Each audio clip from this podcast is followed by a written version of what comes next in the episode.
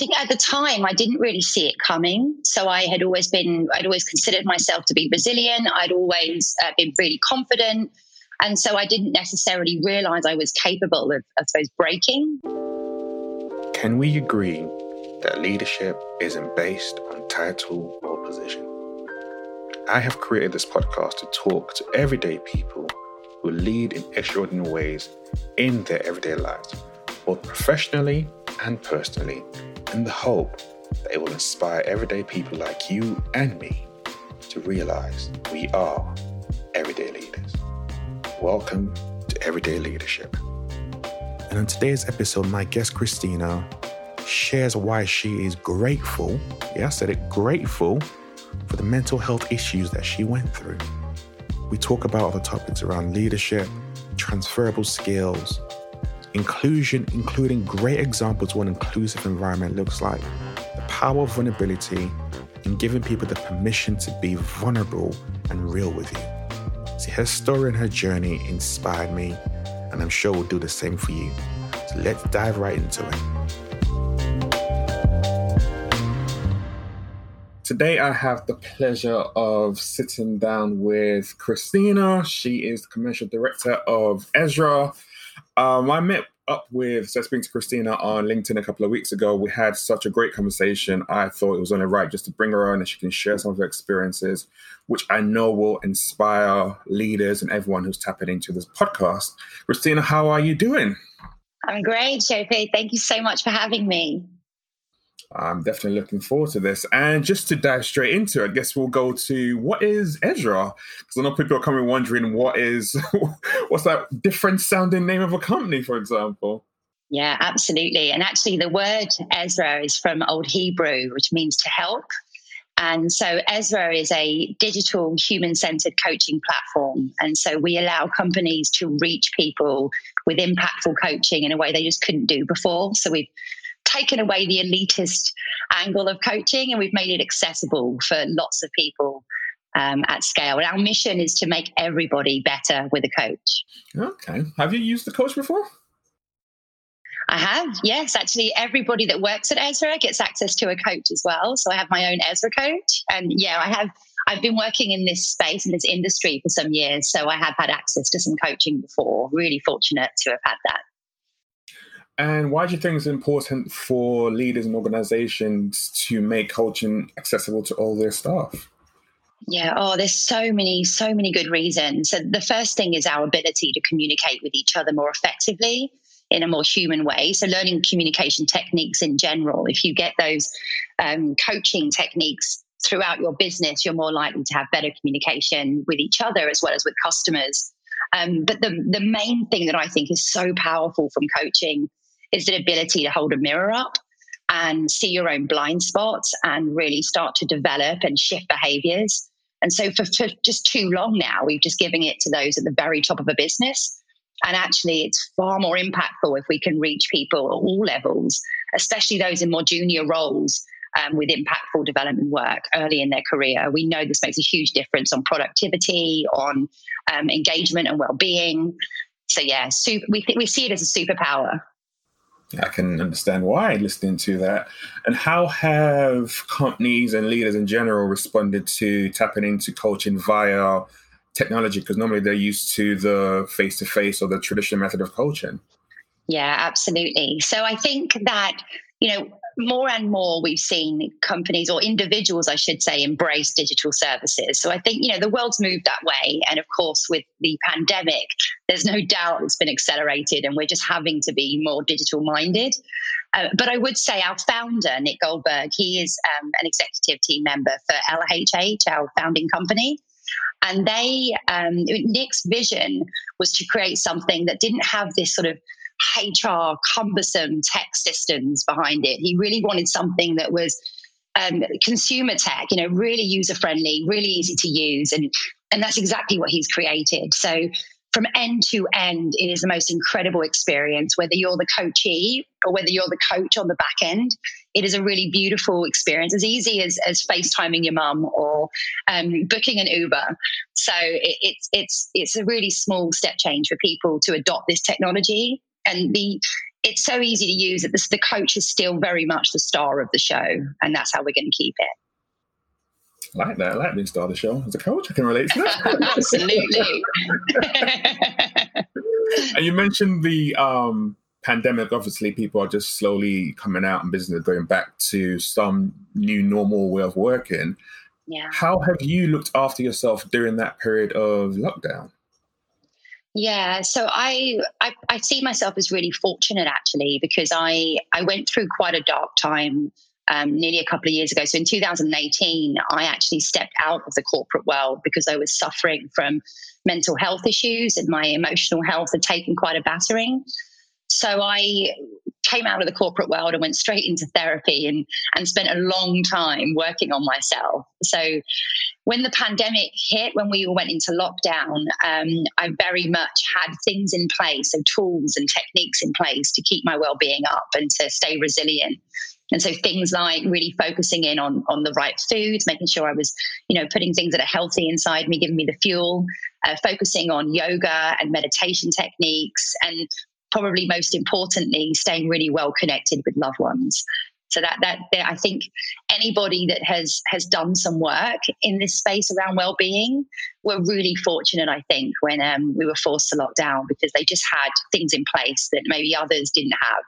So um, yeah, definitely a shift in those that had mental health issues being able to leverage that what they've been through to make the most of this particular period. Yeah, there's there's a number of, of things that you just touched on that I actually want to expand on that a minute. So obviously you said you went through a dark period a number of years ago in 2018. How did you realize that you were going through that period of going through that mental breakdown as you've called it and needed to step yeah. out? And then how did the culture around you, your company around you, your family, your friends around you support you to be able to do that in the best possible way? Yeah, I think at the time I didn't really see it coming. So I had always been, I'd always considered myself to be resilient. I'd always uh, been really confident. And so I didn't necessarily realize I was capable of, I suppose, breaking, which is the way I felt at that time. Um, I, I started actually realizing that it was affecting my world or my work, particularly when I just struggled to do the things I was always doing very naturally. So, for example, just writing a simple document or a proposal for a client I used to be able to get those out in, you know, turn them around in an hour or two. And suddenly I was, you know, sitting there for hours, sometimes all day, trying to complete something that would have usually been really easy for me. So I just, I found that I was losing focus and my my thoughts become more rushed. I was I was struggling to to catch a thought and complete it without this sort of rushing feeling, which I now describe as a kind of mania. Um, and, and, I was just showing up that way. I was showing up really frantic and, and disorganized. And when I was, you know, feeling good, my confidence was coming through as passion and, and energy. And now when I was derailing, it was coming through, as I said, as quite manic and um, all over the place. So it was something I probably couldn't hide from myself any any longer. Once it was affecting my work and even my relationships in my personal life, it was affecting you know, I was isolating myself from people that I care deeply about and care for me. Um, and so I, I guess I got to the point where I thought, okay, I have to acknowledge this. And there were two, I suppose, groups that I had to think about, which was one was my family. So being able to come home and say, you know, I'm not, I'm not feeling okay, and I might need help and then also, of course, with my my um, my work. So this fantastic CEO I was working for at the time called JC, and I was able to go to her and be honest and open, along with our HR director. I was able to share with them that I wasn't coping well and that I wanted a bit of space and time to regroup. At the time, I actually thought it would just be a two week break and then I'd come back in and it would be well.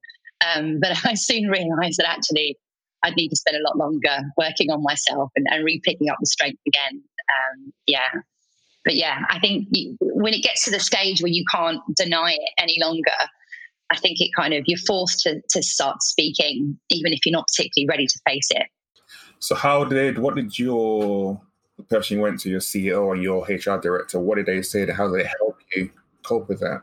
Yeah, they were extremely supportive. Actually, they, you know, like me, they, they we worked at a company. You know, LHH are a company that really care about people and really care about people's livelihoods and their careers and their well-being. And so, you know, it, the people I worked with already had that mindset. And so we all really wanted this, this to work. We wanted me to take some time out, come back, bounce back, and, and prove that we could support each other and, and still, you know, make this happen. But the truth was, I, I just, it was not going to be a quick fix. And I wasn't going to be able to maintain the role I had. It was kind of a middle management level role. Um, I wasn't going to be able to maintain the role I had and do the work I needed to do on myself. It was just going too deep. It was it was too serious for me, and I and I was in a very privileged position where I could step out of work and I had some savings to support me. So um, yeah, I think we wanted to do things in a way that that would quickly bring the bounce back and I could come back in quickly, but actually we all got to, well, I suppose I got to the point where I said, you know what, I just don't need the pressure and I'd rather step out. Even when they weren't putting pressure on me, I was putting it on myself. That's, that's always still there, isn't it? That self internal drive to, you always question different things that is this right, is this wrong? Am I doing the right thing?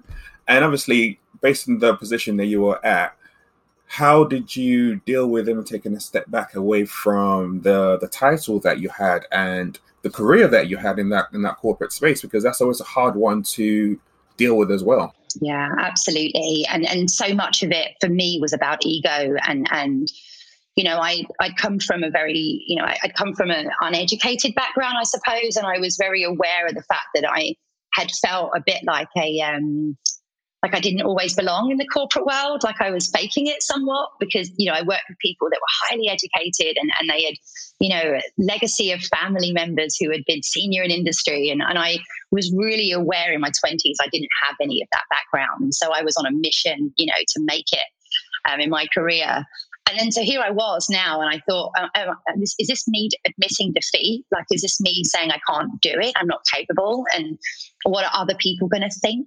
You know, when I have to explain what I'm doing, either not doing anything, or I, I soon actually um, started working in my family's fish and chip shop business. Um, I needed somewhere to be each day, and so that it just made sense for me to go and help them out. But I was really embarrassed about you know, people ask me, what are you doing? And I had to check myself and say, you know, it's not about my ego. And I should be able to be honest and open about what I'm doing without fear or without embarrassment. So, yeah, that, that was tough to get my head around for sure. But, but what was interesting is I started to think about, well, what do I really want for my career? What, what was I trying to prove and who was I trying to prove it to? And so I think just reassessing the goals I'd originally chosen was, was really interesting for me because actually you know, my goals were no longer about whether people would think I was good enough. And my goals were now, you know, can I get in a position where I just love my day and I enjoy my day and I'm and I'm comfortable in my own skin? And that seemed a far worthy goal than some fancy CEO title. wow, that sounds like you found the cure for imposter syndrome at the same time as well. Yeah, there was definitely a lot of that in my 20s. It, it actually, my first ever sales job, I remember saying to myself, right, well, you don't know anyone that's ever been in sales, but you've seen a few movies and there's, you know, you've seen movies of what a salesperson should look like. And so I just remember trying to emulate what I thought would make a good salesperson, you know, kind of loud and confident and competitive and, you know, always on and energetic. And um, funnily enough, it, it took me probably five or six years in, in uh, my career in sales to say, actually, no, I, I really am doing this. Like for real, I'm doing this, not just the character of what a great salesperson would do. Um, yeah, so fake it till you make it. But but because of all of that, there was a lot of imposter syndrome, and I hadn't realised that it had gone. You know, I was no longer faking it. I was absolutely showing up as a real leader with real knowledge and experience and, and wisdom. And then, and actually, like a real human being in leadership roles, we all have moments where we might not be coping as well, or we might, you know, be making mistakes, or we might just need to focus elsewhere on ourselves. And so I definitely got hit over the head with one of those moments. and you went to your mom and dad's fish shop. How was that working in in that environment? Yeah, do you know what? It was fantastic. Actually, when I when I first went back, I was like, Dad, I just need somewhere to be because I I'm not ready to go back into sort of a career role, and I just need to I need to not be at home every day. And he was like, yeah, of course, That we always need help. Come and help us. And um, and so I went in and did some, you know really simple service role, and and I really enjoyed just making customers happy and the simplicity of what we were doing and the quality of what we were doing. Um, but within a few weeks, my brother-in-law actually, um, who was running the shop, wasn't um, very well. He ended up having a uh, by uh, sorry, quadruple bypass. So he's doing great now, but at the time it was a, it was a massive had a massive impact on my family and on the business. And so they're just within I think maybe two months of me being there, there was no one to run it. And so very quickly I realized I just need to step up and help. And you know, by by doing that, by being in that position, I, I started spotting things that you know, we'd learned in the corporate world that I'd never thought to share with my family. I'd never thought to sort of go back and say, oh, do you know what we could do here? Or do you know what we could do there? And and suddenly I was looking at the business saying, well, we need to digitize. It's really traditional. And um, that's what I did. I went around starting to digitize different things from our supplier agreements to setting up new partnerships with uh, delivery uh, tech companies like Uber Eats and Just Eat and Deliveroo. And um, you know, I promised my dad by next year we wouldn't be going to his accountant with a box of paperwork, but we'd actually just be able to press send on an email. You know, um, and, and he was brilliant. You know, my dad's seventy years old and had the business for thirty years. He's done an incredible job. And here I was, you know, asking him to really think differently about so much of what he was doing. And you know, oh, he really stepped up to the occasion. I mean, it, now you should see him on his online banking and checking the delivery apps and seeing how much we've done, and he absolutely loves it. But um, yeah, it was it was not what I'd expected. I expected to go in and serve some people, and I ended up having a huge impact on the business. Actually, we ended up increasing the sales by eleven percent. We added a vegan menu, a gluten free menu, and we were, we were finally capturing the entire family again. Um, and not to mention, as I said, those delivery partnerships just meant that we were so ready for for this pandemic. Really, we were just ready to cope with what we were going on, what was happening um, this year. So yeah, lots of gratitude for the way that played out. So would you say you believe everything happened for a reason? I know I remember Steve Jobs saying that you can only connect the dots looking backwards, not forwards. And you being in that position where you just needed a break to step out where you end up actually going into your dad's business and actually helping them to get ready for COVID, which no one saw coming. If you weren't there, they would have been in a really difficult position. So yeah. you believe in that? Do you know what? I'm not. I'm not really someone that thinks you know there's some I don't know cosmic fate making things happen for us. But I I can't help but just feel so grateful with the way this played out. I mean, when I my dad and I joke now that just just it's ridiculous the way it happened and we can't believe how ready we were. I mean, you talk about making links. I, I, I love making links. I love big picture trends. I love what's happening in the world. I'm always reading the news and, and articles and blogs to just be able to make those links for myself. And so as you know, I was tracking what was happening in China and then of course in Italy. And I I remember having this moment where I, I pulled all the team together. I think it was early Feb or late January and, and just said to everyone, look, there's likely to be a, a, moment that comes the next few months where we're going to be asked to close. And I just need you all to save every penny you've got, and we will save every penny we've got, and we'll somehow take care of each other, you know. But let's just be smart and be organized about it. And, you know, we, we got all the PPE in place really early. We closed our restaurant weeks before the government instructed us to. We, you know, we, we really felt ready and prepared and safe because of it. And I, I think that um, because of all the work we'd done before in digitizing, it just meant that actually it wasn't too difficult for us. And even when we did close, we did it because we made the decision to. We, we decided that, you know, given the peak was coming fast, that let's close now and we can refurb the shop and make more room for our future aspirations. And so that's what we were able to do. And yeah, maybe it happened for a reason. I don't know. I, I can't tell you how, you know, if, I, if me and my own personal career had still been going from strength to strength, that would have been great. But the shop is the hub of my family. It's it's what feeds so many of us. It's what it's the place that's given us all jobs growing up. It's the place that has allowed us to have family holidays or to have, my mom and dad to have a beautiful garden that we can all come to together regularly. And so that shop meant so much, means so much to all of us and always has done. So the fact that I got to help, you know, be in a position to help the shops thrive during a, a time when most high street shops are really struggling yeah, I, I there, has got to be some sort of divine intervention there because yeah, the gratitude I can't explain just how how thankful we all are of the way that played out. Would you define you being there and what you've done in that space in your dad's shop as being a leader? Yeah, definitely, definitely, and and you know, not even because I was put in a position of you are now running, you know, you're now the manager. There was there was never a chat like that, but because I showed an interest in every single staff member. I, I, picked up really quickly on the fact that there was a real blame culture in the shop. And I found that really uncomfortable when I first entered because actually people had really good intentions and I didn't really understand where this was coming from. Um, and slowly I got to work with people. And, you know, again, to my dad's credit, he gave me full permission to do what I wanted. Um, and I, and that's rare, right? Any, any, uh, anyone that's got a Greek dad will know just how rare that is. But um, no, he was brilliant and he really trusted me in the decisions I was making. But I, I started to flip it around. So it was, it was less about whether somebody could prove that they weren't wrong. And it was more about sharing stories of where we had delighted customers or we had delighted each other as a team. And so if you ask any of them now, you know, what they look forward to when they go into the shop, they will all tell you they love the, the chance to delight people. They know we're good at what we do and they love showing it off. So it's, yeah, it's a brilliant culture. And, and there's no doubt the leadership skills I learned from, from my own roles, of course, but also working with a company like LHH who who preach this stuff, right? You know, I was I was working on solutions for leadership development and I was working on solutions that would really help cultures. And so it would have been remiss for me to ignore that learning and not apply it to my family's business. I just don't know why I never thought of it before. so, if you were to define what leadership is to you in one sentence, what would you say that was? Oh, I believe in servant leadership. There's a there's a sort of new trend around this now, and it's really about you know leading others is really about clearing pathways for them and, and allowing them to thrive and, and really supporting them. And so I again in, in a small business where you're the ones that you know you, you own the shop you carry all the responsibility and all of the costs there was definitely a traditional element of you know, well, they work for us and we expect X, Y, Z. And, and I kind of flipped it around and said, well, unless they're shareholders, don't expect them to, to do what you do, mother, father, whoever it might be I'm talking to.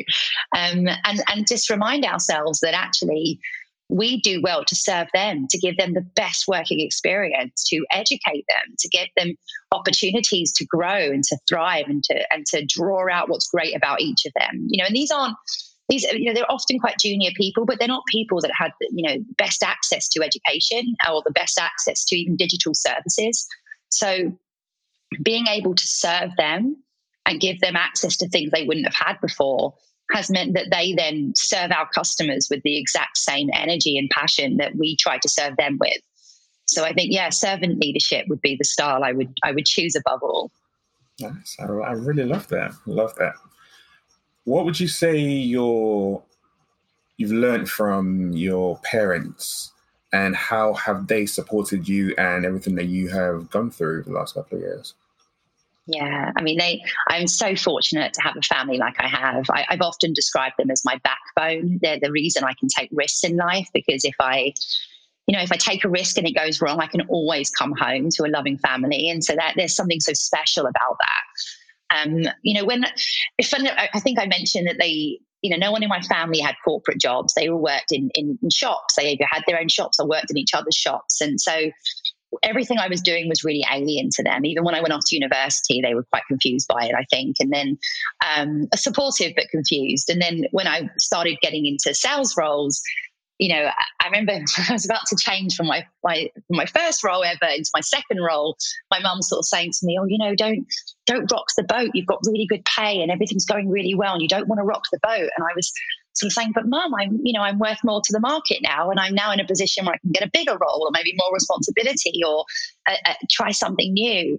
and this was so alien to them. I mean, I mean, my mum used to go in panic mode every time I switched to a new job because she was convinced it would, you know, the grass wouldn't be greener, and and you know, you've got to stick at one job for life, and that's what you do. So, um, I've definitely gone through the stages of really educating them on what I'm doing and why I'm doing it, maybe in a different way than what they were used to. Uh, but at the same time, they, they are so proud and they've been incredibly supportive. And, and particularly when I when I went through that dark time, in 2018, and I stepped out of work, you know, they they rallied around so beautifully. But you know, again, just so much concern and they, you know, ongoing concern really for that year and a half. And even when I was in the chip shop, I remember my mum saying, "Are you sure?" This is where you should be, darling. You know, you sure you shouldn't be out doing something amazing? And I was like, this is amazing. I love what we're doing here. And but they, you know, they were really concerned that maybe I'd lost my way or lost my confidence. And um, I think they they just allowed me to do things my way. And, and as I became more consistent in sort of the new way I was showing up um, since 2018, they've been just so supportive of that and, and the fact that I'm, you know, I'm really finding myself and, and where I want to be in life. So yeah, super supportive. And even when I moved to Ezra, you know, my dad was like, you know, don't worry about us. We'll have something in place. And I was like, no, it's okay. I'll help you organize, you know, what's going to happen when I step out. And um, my sister was really hands on too. But yeah, just just absolutely supportive from all angles about around what I want to do. When when I wanted to throw myself into their business, when I wanted to step out and do something else, they've just backed me all the way. So again, lots of gratitude there for my parents. I've learned so much from them. That sounds amazing. It sounds like the principles that you have from your family growing up, you've actually taken it taken that into the corporate world and then brought what you learned from the corporate world back into their business. So you have a little vice versa exchange, which is absolutely amazing. Yeah. Yeah, I love that. It's a really good point, But I hadn't seen it that way, but you're right. It's been quite secular. I mean, there's no doubt. I used to go into interviews when I first started interviewing, saying things like, you know, I come from a family that own their own business. If the toilet needs cleaning, I'm going to clean it. That's what you do in your own business. You get it done. And so that definitely helped me turn up with the right work ethic. And, you know, my dad's so generous of spirit. You know, he's got time for anyone and he's, he's a very generous man. And so, you know, I think I, I want to be a generous leader and I get that from him. And my mom has this beautiful way of being honest and open with people and quite candid. Like she reads people really well and um, she knows how to give feedback and she knows how to make us better. And I think I've taken a lot of her examples on that sort of honesty piece and, and just having really good intentions with with your honesty. So yeah, definitely a combination of both of them, and then was able to bring that back into their world where they might have, you know, still have some traditional elements of leadership that didn't seem quite fit for purpose anymore. But again, they were very open to learning and to trying things differently. So, how did you step back into the corporate world and join Ezra? Yeah. So actually, this is thanks to our founder, Nick Goldberg. So he, um, you know, I've known him for some time now, for many years, and he actually was part of the team that hired me into the LHH UK business um, about six, seven years ago. So when I left LHH, he was unreal for checking in with me regularly. Like every three months without fail, I'd get a message asking how I was. Was I feeling any better? Is there anything he could do to help? and you know just genuine concern not you know not never felt like he wanted anything back but just genuine concern and um, I, I, kind of never forgot that like i you know there's a few people that really stuck by me or i suppose really showed they cared during my darkest time and, and he was one of them and so, you know, even at Christmas time when he reached out and said, you know, how are you doing? You know, I, I might be thinking about having some roles coming up soon. And, and I sort of said, look, I'm just can't imagine it. I can't imagine going back into the corporate world. I'm having a blast at the shop. We're doing amazing things here. Like, well, this was pre-COVID, right? And it, you know, it's going so well, and I'm enjoying it. And and the, the truth was, I was still feeling a little bit vulnerable. I was feeling scared that it, maybe if I go back into the corporate world, I'd somehow break again. And um, you know, as I mentioned, fast forward, and, and we've now closed the chip shop for a refurb, and I'm sitting at home reflecting on the year and a half I've had and I realized, you know, there's nothing I can't do. I, I can just apply the skills I have, or I can learn new skills and I can totally apply it to just about anything I want to do. And that realization just filled me up. You know, there was me focused for so long on all the things I can't do or don't want to do. And this was the first time I suddenly felt full of ideas of what I could do and how I could do it. And true to form, Nick once again reaches out. It's been about three months since his last message. You know, how are you? How have you been? And um, I said, actually, I'm great. Like, I'm really great. And I am ready to get my CV together. And I literally started working on it this week. And I'm telling him all this. And and he said, this is great timing. We're, we were literally about to start hiring for a role for EMEA, for a commercial director. And um, he knew that, you know, they would really spark my curiosity. The, the ability to work across multiple cultures was really exciting for me. He knew I loved what they were doing at Ezra anyway. And I'd always shown interest from the sort of starting point of of um, conception. So yeah, I mean, he then put me through my paces, of course, right? I had to go through all the stages of interview and, and really showcase that I was up for this and I could, you know, I was ready to go and apply again all the learning I had done in my break to to this new role. But even throughout the interview process, he would check in. You know, are you, well? I just want to double check that. You know, I don't want to be in a position where we put too much pressure on you in any way, and I don't want to be you know, ever be part of the reason that you might start feeling unwell again. And he just gave me complete permission to be open and honest about things and to share, you know, what, what I might need to look after my well being. And, and I think having that permission, knowing I can come back in a really honest and authentic way was just the only way to get back into the corporate world for me. So yeah, again, really grateful for for someone like Nick being in my life. Wow. He sounds like a very good um, leader. And would be fair to say that that's the culture around um, Ezra in general. So he's led it by example, and that's been the culture to, to allow people to be open, to be vulnerable, to be real and authentic. Because that's what he's created there. Yeah, yeah, definitely. I mean, he's definitely a leader that leads with empathy. And so, you know, as I spoke, you know, we've, we've Ezra's grown so quickly. You know, in the year since they had their first client, you know, we've we're hiring people all the time, and so you know, when I speak to new hires around why they why they joined the, the business, you know, Nick Nick and his ability to empathize and to reach people on a really human level, and, and you know that thinking has gone into the design of the product as well. But also our CEO Jack, I mean, he also is is really open and they, they recognize the power in conversations. If you think about what we do with coaching, you have to really um, appreciate and value conversations and holding space for each other. So, yeah, we have, I'd say our leaders give us absolute permission to show up authentically, to have our own voices, even if they're unique and they're challenging at times to each other. Um, yeah, a, a, lot of efforts going into our culture and, and the spaces that we create for each other. I mean, like any businesses, we still have blind spots, right? And we're always pointing them out for each other. And I think that's what's a really lovely step change to see that. Um, yeah, and may it grow and continue as we get bigger. Let's hope we can keep hold of that that sort of purity around inclusion. Speaking of um, inclusion, obviously, right now there's a lot of conversations around companies and organizations creating a truly inclusive organization for um, for everyone across the board to focus around Black Lives Matter. But based on your experiences and companies that you're dealing with as well, what does a truly inclusive, authentic culture look like to you? And what examples have you had where you've either been uh, on the other side of unconscious bias, for example? Yeah, a good question. So I think it's really hard to say, you know, what do we see? What do we witness with organizations to be sure that they're inclusive? Because I always think that, you know, you get what you get shown one angle of something. And actually, if you ask someone else from a different angle, would the answer be the same?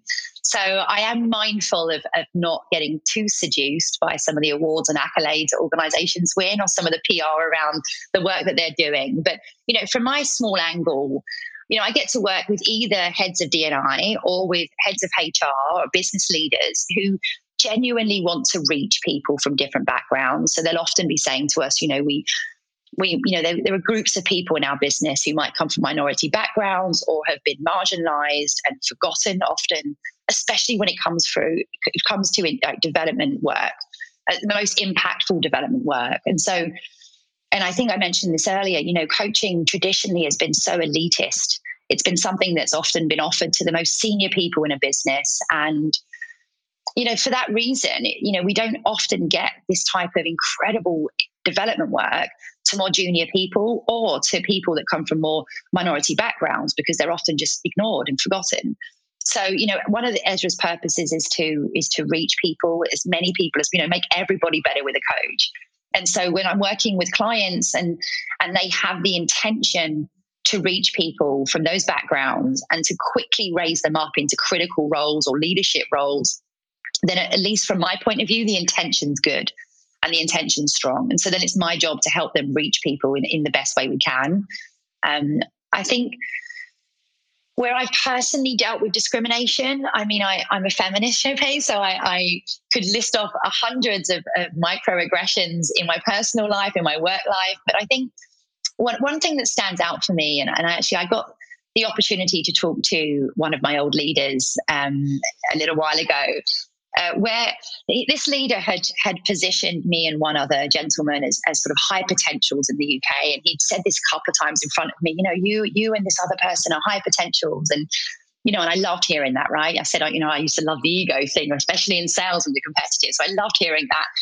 And then I started noticing over the sort of next couple of years that this other guy that was pitted as a high potential alongside me was, you know, was put on stage time after time to present his ideas and his thinking. And I, you know, I'd never got that invite. And I would, you know, I'd try and make myself visible, but I never quite got the invite. And so during that period when I stepped out of the corporate world and I was connecting with certain people and I managed to connect with him, we'd both since left the organization. And, you know, I said to him, What happened there? Like, help me understand what happened because you know, I, I saw you put your arm around him. You know, I saw you say we were both high potentials, and yet I also saw you put your arm around him and, and you put him up on stage and you really became his advocate globally. And, you know, his career went from strength to strength, and rightly so, right? This guy's unbelievably talented. I wouldn't take a thing away from him.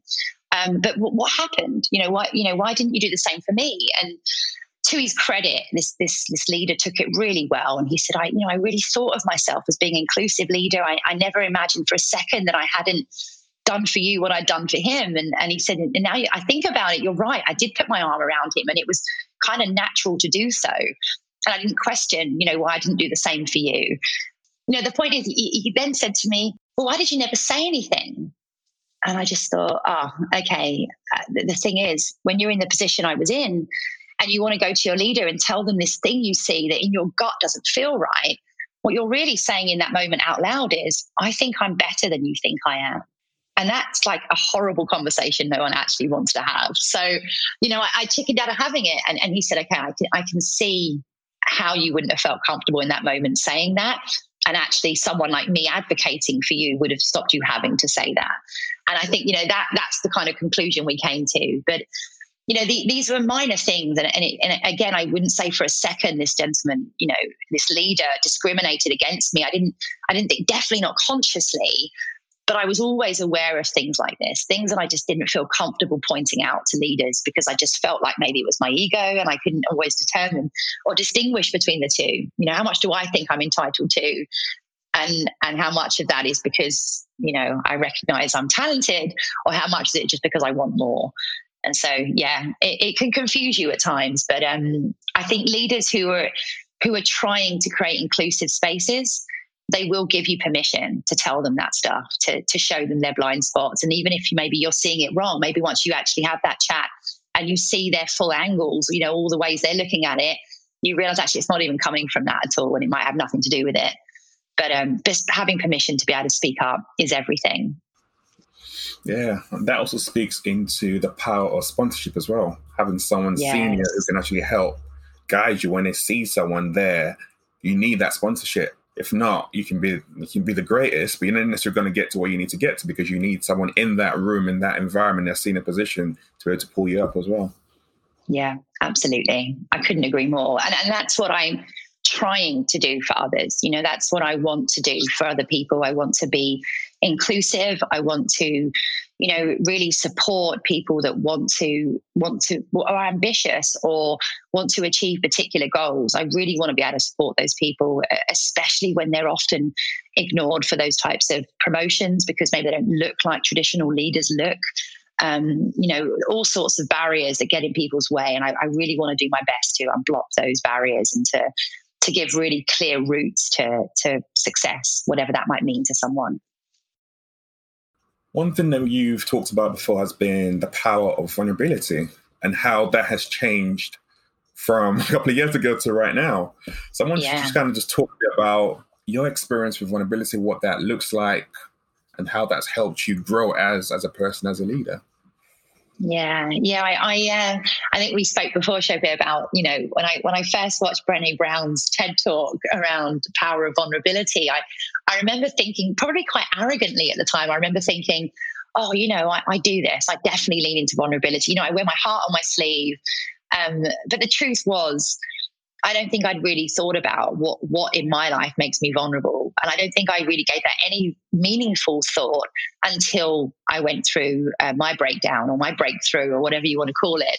But I, you know, in my darkest hours, that's when I realized what it would take to share how I was feeling with other people, to to be really honest and raw with people about how vulnerable I felt, that I didn't have it all together, that I wasn't you know ready for the stretch and the and the project or the promotion or whatever it is i was always chasing. You know now i had to be honest and say actually i'm you know there's pieces of me everywhere and i don't know how to gather them up. I just don't know how to put myself back together.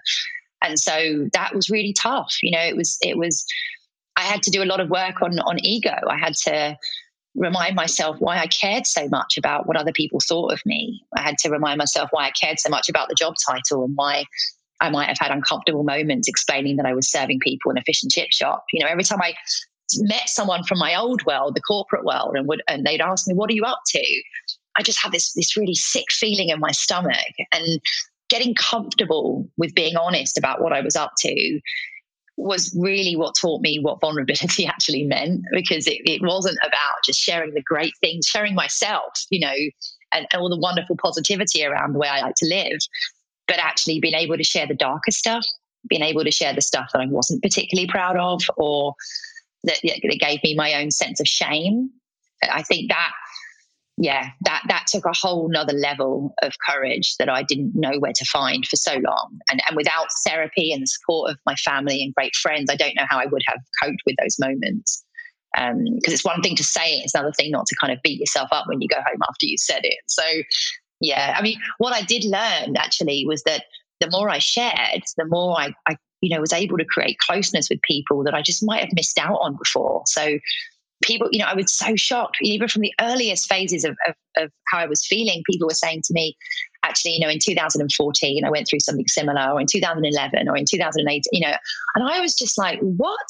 I would have had no idea that you went through that. And how do I not know this about you? Because it just seemed like something so big in their life. And yet I just was, didn't know. And, and so that was wonderful, realizing there was more people than you would have guessed have been through similar stuff and that actually it's a very human thing to go through but also just by the nature of being vulnerable with someone allow them to have permission to be vulnerable with you too and there's so much richness in that yeah that's where the connectivity of relationship comes from isn't it where you can just be yes. open and you're inviting someone into that space as well which is brilliant to hear i want to one two final questions actually yeah. First one is how do you separate your work and your personal life? Yeah, that's really tricky. I, am actually I'm better at closing my laptop at like 7 p.m. whatever time it is. I'm really bad at closing my mind off from the things I'm doing with work. So I, you know, often uh, in the evenings we'll still be going over either things that happened or things I want to achieve, and I I don't always do very well with sort of clearing um, my brain of all the stuff going on so I can find the space to, to regenerate or to, to find space to think of different things. Um, so I've put some things in place. I mean, I've been back, I've been back in the corporate world now for maybe coming up to my eighth week, so nearly two months. And I've been really holding on to my daily yoga practice. You know, sometimes I'll even do just 20 minutes of yoga in between things so that I do switch off from the last thing before I, you know, embark on the next. I find it's a really good way of resetting. I suppose some people would do meditation and it's a similar practice, isn't it? Um, and then sometimes when I finish work, I make a point of calling a loved one. So somebody that's not in my work life, but in my family or my friend group, because I just find again switching focus to their life and what they're up to or even being able to share with them some of the things i'm up to just helps me switch off from my day day work into an, another version of me you know the sort of loving family member of me. And that can really help as well. But it, it's an ongoing struggle and I, and I I think a lot of people are probably struggling with getting it right. How do you do it? How are you doing it with the family around? Um i guess it's a bit like what you said it's about being intentional as well. So i have yes. um, set times so normally I, I tend to get up early. So early morning, I get up about five or half five. That's that's my wow. time. They're they're asleep anyway, so right. no one to disturb. So I can go and exercise. I can spend some time praying. I can start my day, and then nice. spend some time with them in the morning. Spend the rest of the day working, and then in the evening, it's just completely family time. So normally from about yeah. five half five, it's just everything's completely switched off, unless it's a emergency or meeting I couldn't reschedule, but normally it's five o'clock. From then onwards, it's just purely family time. We chill, relax, play games, have fun, and then start the day. That's beautiful. Yeah, I love that. That's so beautiful. I bet your kids really appreciate time with daddy as well, or with the whole family. With the whole family, yeah, it's, it's always it's always good. It's always good. I was always trying to balance it out, but yeah, definitely looking forward to it. And yeah, nice. I'm going to go into um, a quick fire round. Okay, I'm ready. I must say, what has been the biggest life lesson you've learned so far? Yeah, I think for me, it's to to trust your gut, trust your your heart, and your, your sort of instincts around things. Yeah, I think the moments when I've let that go and I haven't trusted myself, then I think that's when I started to go off course. Uh, what are the three guiding principles or values? Yes. That you would say stand out for you and that's how you live your life by? Yeah, absolutely. So the first one is to be really human and just not forget that we are all human. I think it's really easy to forget that in, in anything that we're doing. So just bringing it back to us being really real people. Um, the second one is to lead with heart. So just allow your heart to shine through. You know, I, I spent many years changing the word feeling to thinking because I thought people would appreciate it more and I'd be taken more seriously, but not anymore. I mean, now I'm absolutely like, I feel this. And I'm really comfortable to say that. So just, yeah, lead with heart. And the third one is, is be kind. So just kindness in general, kindness to other people and to yourself, I think. Um, I think if we all were a bit more kinder with ourselves and each other, the world would just be a far nicer place. That is so true. That is so true. What's the one piece of advice you wish someone gave you five years ago? Yeah, five years ago. Yeah, I think I think if I had been reminded that I didn't need to conform, you know, that I I was I suppose going headfirst into signing up for a life that really wasn't right for me. And I think a lot of that came from conditioning of what it what it means to be a, a Greek woman, you know, what it means to get married, what it means to have a career and, and juggle your, your personal life with your work life. You know, as a Greek woman, I, I very much felt the pressure of what that needed to look like. And actually that that life wouldn't have suited me at all in that in the way I was imagining it. And so I wish I had I'd, I'd, just maybe even someone had, had, stopped me and paused and said, you know, just hang on a minute before you go headfirst down this route. Are you sure it's right for you and the person you are? And I think that might have saved me a lot of me and others a lot of heartache in the long term. What does success mean to you? Oh, it literally means joy. It means joy and happiness and nothing else anymore. I mean, it used to mean getting to CEO. It used to mean, you know, closing the biggest deal. It used to mean all these things. But no, it just means happiness to me now. I, you know, I spent a lot of money on therapy to get to this point where I can say that. But yeah, I mean, I, I was chasing things that were just unnecessary, I think, anyway, for me and what, what success would mean for me and I realized that actually just being able to have the majority of your days be full of some some piece of joy, um, no matter how small, is enough. I think for me. So yeah, happiness. It's amazing how you actually lit up as you were talking about joy there as well. You went beautiful. I loved it. Uh, no, I was just going to say, as I said it, I actually, when I was in my darkest hour, I got really close to my 20 year old niece, who's 21 now, but um, she's really young and she was really struggling with anxiety in her third year of university. And I, I just had to happen to have a lot of free time, right? And hadn't spent much time with her before. And so we got the chance to get really close. And I nicknamed her Joy after a few months. And I sort of said to her, literally, being around you just refills me with joy in a way that I haven't been able to feel for a long time. And so she ended up becoming my rock, really, in many ways. And I mean, we joke because she seems to think that I somehow mentored her through you know, she got her first at university. She started live streaming. She does some really great stuff that she wouldn't have had the confidence to do before. But I'm like, no, you don't understand. Like, I needed you to come into my life. So uh, when I said joy to you, I instantly saw her face grinning at me and it just made me smile as well. but yeah, a bit of a random aside. beautiful. I love that. I love it. That's what you want, isn't it? You want that idea, that image in your head of what that joy actually looks like. And to, to, to have that is absolutely amazing. Yeah, really cool. Beautiful. And what would you want your legacy to be? Yeah, legacy. I think, you know, I think inclusion makes sense for me. I, I think I, you know, I want to be remembered for someone that that could hold space for people, that could allow others to have a voice. You know, and I, have to work really hard on active listening, right? Because I like to talk, and I, you know, but I think, you know, I think we could all do better in that. But if I was remembered for just that, that would just that would make me so happy you know just being able to create safe spaces where people can thrive. Yeah that would be wonderful. I see way too many people in survival mode when they should be thriving and it breaks my heart. And so yeah if i can create those types of spaces for people then then wonderful. And that's exactly why i wanted to have you on here.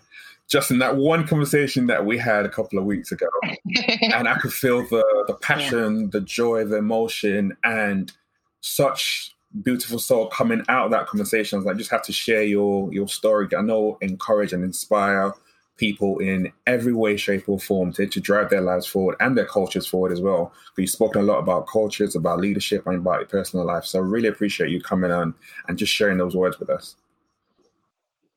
Yeah, thank you so much, Shope. I mean, we've not done your listeners a, uh, a good service here because actually, from our original conversation, I got to hear more of your stories and the inspiration that you gave me. And so I, uh, I hope we'll have the opportunity again to, to share with others more around you. And actually, maybe I can interview you to mix it up a bit. but um, yeah, I appreciate it. I found meeting you and connecting with you really inspiring. And thank you for giving me the chance to share some of my stories. It's been a pleasure. It's everyday leadership. Thank you very much. Thank you for listening to today's episode of Everyday Leadership. Don't forget, I have show notes on my website, everydayleadership.buzzsprout.com, so check that out. And if you enjoyed today's episode, make sure you subscribe and tell someone else. Appreciate your support. I'll see you next time. This is Everyday Leadership.